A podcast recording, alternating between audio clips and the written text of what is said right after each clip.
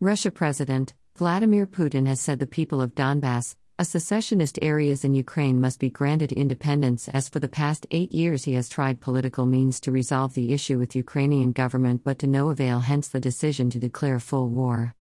Putin stated this today while declaring war and full military invasion into Ukraine. As I said in my previous address, you cannot look without compassion at what is happening there. It became impossible to tolerate it. We had to stop that atrocity, that genocide of the millions of people who live there and who pinned their hopes on Russia, on all of us. It is their aspirations, the feelings and pain of these people that were the main motivating force behind our decision to recognize the independence of the Donbass People's Republics. Picture shows Russia President Vladimir Putin credit, Twitter. This brings me to the situation in Donbass.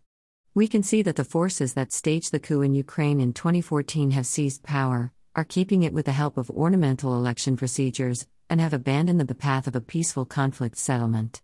For eight years, for eight endless years, we have been doing everything possible to settle the situation by peaceful political means. Everything was in vain, Putin said.